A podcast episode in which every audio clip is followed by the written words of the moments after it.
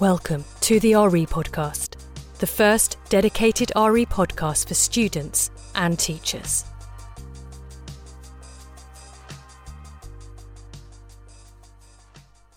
Episode 10 The one about euthanasia and abortion.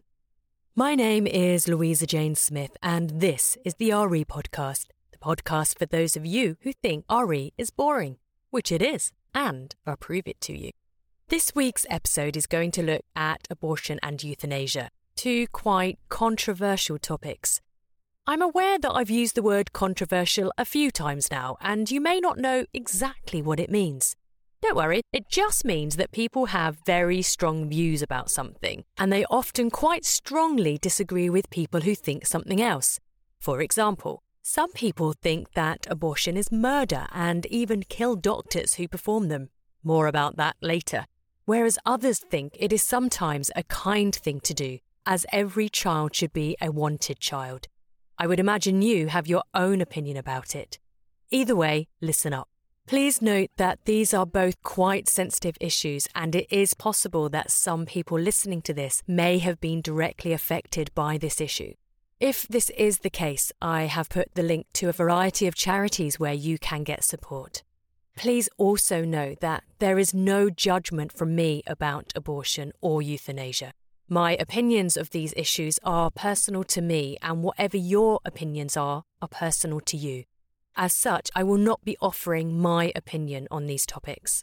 Let's start with abortion. The technical definition of abortion is the removal of a fetus from the womb. A fetus is a fertilized egg, and legally this must happen within 20 weeks of conception. Conception is when an egg is fertilized. This is currently illegal in some countries, for example, some countries in South America, as they are mainly Catholic and Catholicism generally does not agree with abortion. I'll explain this later, but essentially they believe that only God should end a life. It was illegal in Ireland, also predominantly a Catholic country, until two years ago, when they decided it would be allowed up until 12 weeks if the mother's life was at risk. There are two main opinions about abortion. One says that women should be able to choose what happens to their body. This is called pro choice. The other is that the fetus has a right to life and no one should take that away. This is called pro life. So let's take a moment. Are you pro choice? Do you think a woman should have a choice over whether she continues with a pregnancy or not? Or are you pro life and think that all fetuses have the right to life? Let's look at some of the arguments for each opinion and evaluate them. This means look at whether or not they are good arguments or whether there are problems with them. Let's start with pro choice. As I have said, people in this camp think that women have a right to choose what happens to their body. This means they can choose whether or not to have a baby. Back in the 60s, this thinking became more mainstream with the introduction of the contraceptive pill. For the first time in history, women could take control of when they got pregnant. However, contraception is not always reliable. Good life tip there. So it was still possible that a woman could get pregnant accidentally whilst using contraception and not want to continue with the pregnancy. Therefore, pro choice campaigners fought for the right of women to be able to end their pregnancy.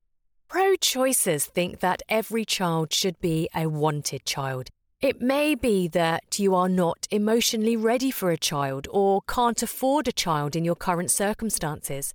But for all pro choicers, they think that if you have been raped and conceive a child, then abortion has to be a choice available to you, as no baby should be brought into the world in that way.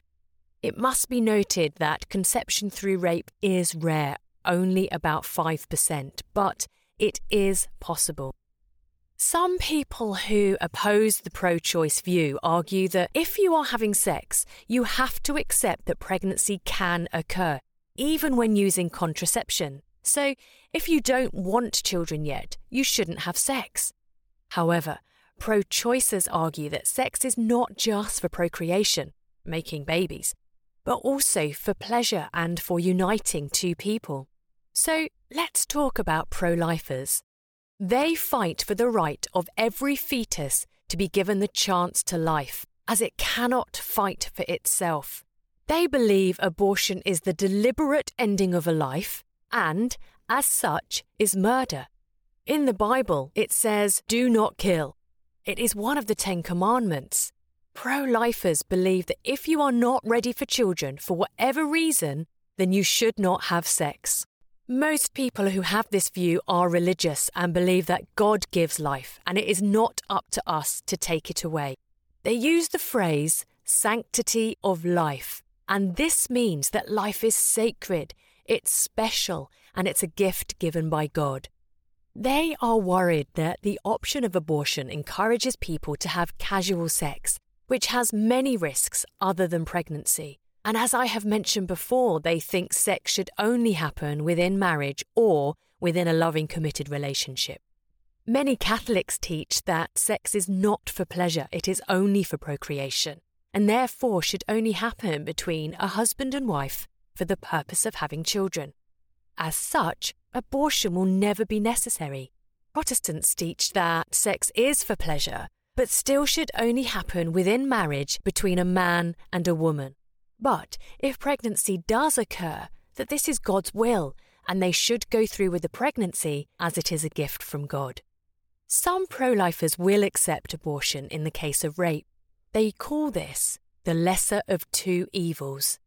So, while abortion is still wrong, it would be more wrong to bring a child into the world that had been conceived in that way. There are also some who agree with abortion if the life of the mother is at risk, However, there are some extreme pro lifers that even disagree with abortion in the case of rape or if there is a risk to the mother's life, arguing that it brings something beautiful out of a violent or horrific act, believing that God has given you a gift. Most pro lifers do not agree with this opinion. Some of the most extreme pro life groups, such as Army of God, have committed actions that have caused massive controversy. They regularly demonstrate outside abortion clinics and have been known to shout abuse at people coming in and out of these clinics, shouting that they are murderers. The most extreme protest they have taken is to kill abortion doctors.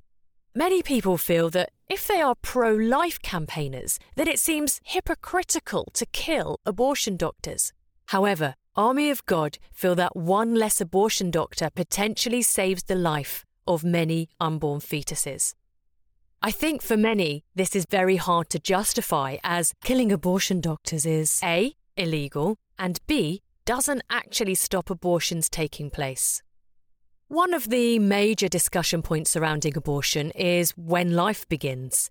Pro choicers generally agree that a fetus is not a human, but they disagree at which point it becomes human.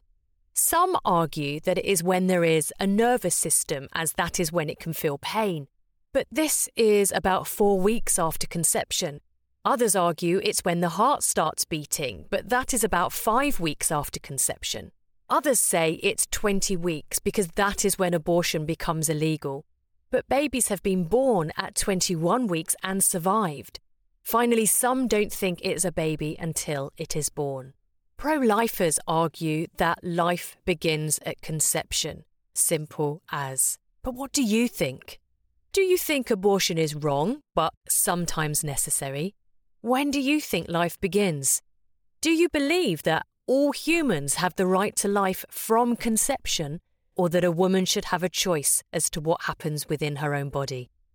If you have any opinions or feedback or questions on abortion, please contact me through the website www.therepodcast.co.uk or find me on Twitter at the RE Podcast 1 or Instagram the RE Podcast. So let's turn to euthanasia New Zealand has just had a referendum to vote on whether euthanasia should be made legal. Let's break this down to work out what it means. A referendum is when a government asks the population of its country to form an opinion. In this case, it's on whether euthanasia should be legalised. Euthanasia is a word based on two Greek words, o, which means good, and thanatos, who was the Greek god for non violent deaths. So, euthanasia means a good, non violent death, and it is the act of deliberately ending a life to relieve suffering. It is different from assisted suicide, which is the act of deliberately assisting another person to kill themselves. Euthanasia then relates to the action of ending someone's life who is suffering from a terminal illness. Terminal means there is no recovery and the illness will end in death. Let's give a couple of examples of such illnesses. Motor neurone disease is the disease Stephen Hawkins had. It causes the nerves in your brain and spinal cord that control your motor skills to slowly stop working. Your motor skills are anything which allows you to move. So when these stop working, you stop being able to move. This means you eventually become paralyzed, you can't talk, you can't nod, you can't control your bowels. Eventually, it means you can't even breathe. There are other similar diseases like locked in syndrome, where you are literally locked in your own mind and can't do anything which involves muscles. Some people feel that they should be able to choose to end their life before such diseases take away their dignity. However, others look at Stephen Hawkins and see that it is possible to live a full life even with a terminal illness. New Zealand has legalised euthanasia after 65.2% agreed and only 33.8% disagreed. This now means that if a person meets certain criteria, they can be euthanized. This criteria states that the person must be suffering from a terminal illness that is likely to end their life within six months, that they are showing significant decline in physical capability, but do have the ability to make an informed decision about assisted dying. New Zealander Matt Vickers, who watched his wife die of a brain tumour after campaigning for the legalisation of euthanasia, said it was a victory for compassion and kindness and is grateful that terminally ill New Zealanders will have a say about the ends of their lives. Supporters of euthanasia in New Zealand argue that it is not a law allowing people to die, but it is a law giving people power over how they die opposers to the law argues it contradicts and undermines suicide prevention and could cause patients to feel obliged to use euthanasia to avoid being a burden on their families. As I said earlier, euthanasia is illegal in the UK. However, there are different types of euthanasia, some of which are legal. Let's start with active euthanasia. Active euthanasia is when a deliberate action is taken to end the life of someone. For example, you can go to somewhere like Dignitas, a hospital in Switzerland, where you can be given tablets which cause you to become unconscious and then your heart stops. This is illegal in most other countries. Interestingly, among COVID lockdowns, travelling to be euthanized was considered necessary travel. However, if anyone travelled with you, it would be considered assisted suicide and the person accompanying would be breaking the law. Passive euthanasia is when you take treatment away, which results in the natural death of someone. For example, if someone is being kept alive by a life support machine or a feeding tube, a decision may be made to turn the machine off or remove the feeding tube and no longer artificially keep someone alive. This will inevitably lead to the death of the person and is legal in this country. There are also actions that may lead to death that are legal. For example, morphine is a very strong painkiller. When given in large doses, this can result in death. But as long as you are administering the drug for the purpose of pain relief, then if death occurs, it is not illegal. This is known as, wait for it, this will sound complicated, the law of double effect. This means that one action can have two effects. The action of giving morphine has one effect, which is to manage pain, but a second is that it can cause death in high doses. What's important is the motivation or purpose of administering morphine. There is also voluntary and non voluntary euthanasia. One is decided by the person themselves, one is forced upon them by someone else. In this episode, I'm only talking about voluntary euthanasia, as non voluntary euthanasia was the basis of the Holocaust and is both morally and legally wrong. Doctors take an oath when they qualify. This oath or promise is to preserve life. It is called, wait for it, it's another mind blowingly big word the Hippocratic Oath. Because of this oath, doctors have to do everything they can to preserve life and limit pain. Euthanasia is in direct opposition to this oath and therefore cannot legally be allowed. If I ask my students whether euthanasia should be legalised, as they have done in New Zealand, the overwhelming majority think it should be. So, why isn't it? One reason is the Hippocratic Oath, but it's not the only reason. Let's explore reasons for and against euthanasia, and then you can consider your own opinion. Harold Shipman is a GP who is believed to be the most prolific serial killer in modern history. On the 31st of January 2000, Shipman was found guilty of the murder of 15 patients under his care. However, his total number of victims was meant to be approximately 250. He was sentenced to life with no release, but after just four years, committed suicide in prison. So, what has this got to do with euthanasia? As a GP, Shipman injected his victims with lethal doses of painkillers and then forged their will so he financially profited from their deaths. It is because of this case that the law will not give doctors the power to end lives. But there are other non religious reasons too. The pressure for more hospital beds, old people thinking they're a burden, people profiting from deaths could mean that people are euthanized for the wrong reason. We also have to look at the impact on the person administering the death. Having the job of euthanizing people could cause psychological damage. Even though you are ending suffering, you are also ending a life. And what about the impact on friends and family of the patient? Often, friends and family want as long as possible with their loved one. We also have to consider the high class palliative care in this country. Palliative care is a specialist form of medical care given to people with terminal illnesses. It ensures that they are kept as comfortable and pain free as possible in the time leading up to their death. We also have hospices in this country. These are hospitals which specialise in caring for terminal patients. They do not just meet their medical needs, but also their social and emotional ones, as well as supporting the friends and family of the patient. But let's look at the religious reasons. Religion teaches us that life is sacred. It teaches us do not kill. It actually says in Psalms, a book of poetry in the middle of the Bible, that all the days of our lives are predetermined by God. So therefore, God decides when we die. However, there are also arguments for euthanasia, both religious and non religious.